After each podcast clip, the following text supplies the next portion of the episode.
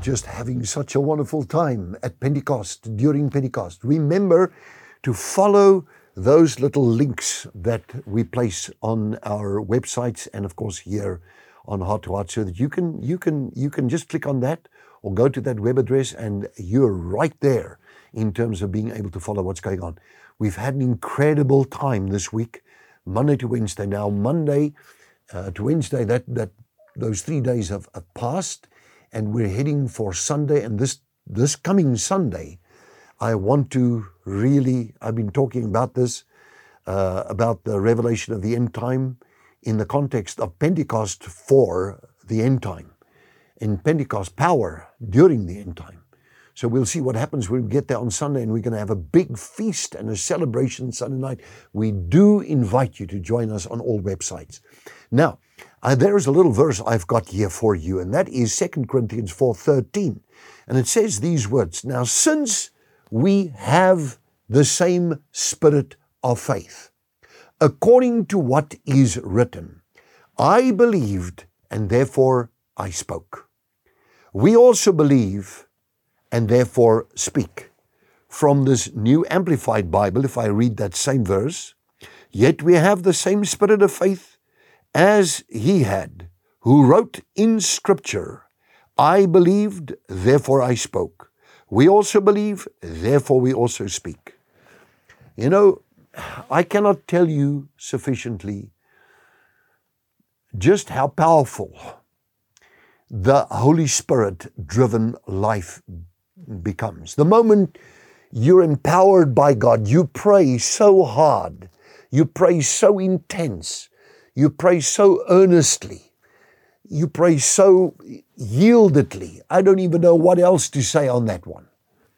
But there comes a moment when all of you melts away and all of Him, our Lord and Savior, the Father, the Son of God, and the Holy Spirit takes over your life all together by blessing you now with the presence of His Holy Spirit. Acts chapter number 238 says, This promises to you and to your children and to those who are afar off. Repent, therefore, be converted and um, repent of sins and do away with those things and commit your lives to God and you'll receive this promise, this promise of the Holy Spirit, which is to you, your children, and those who are afar off.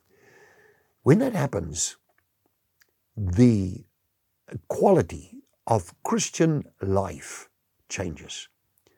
It's like, it's like you lose your taste in this life for things you used to do, things you used to love, things you used to be interested in.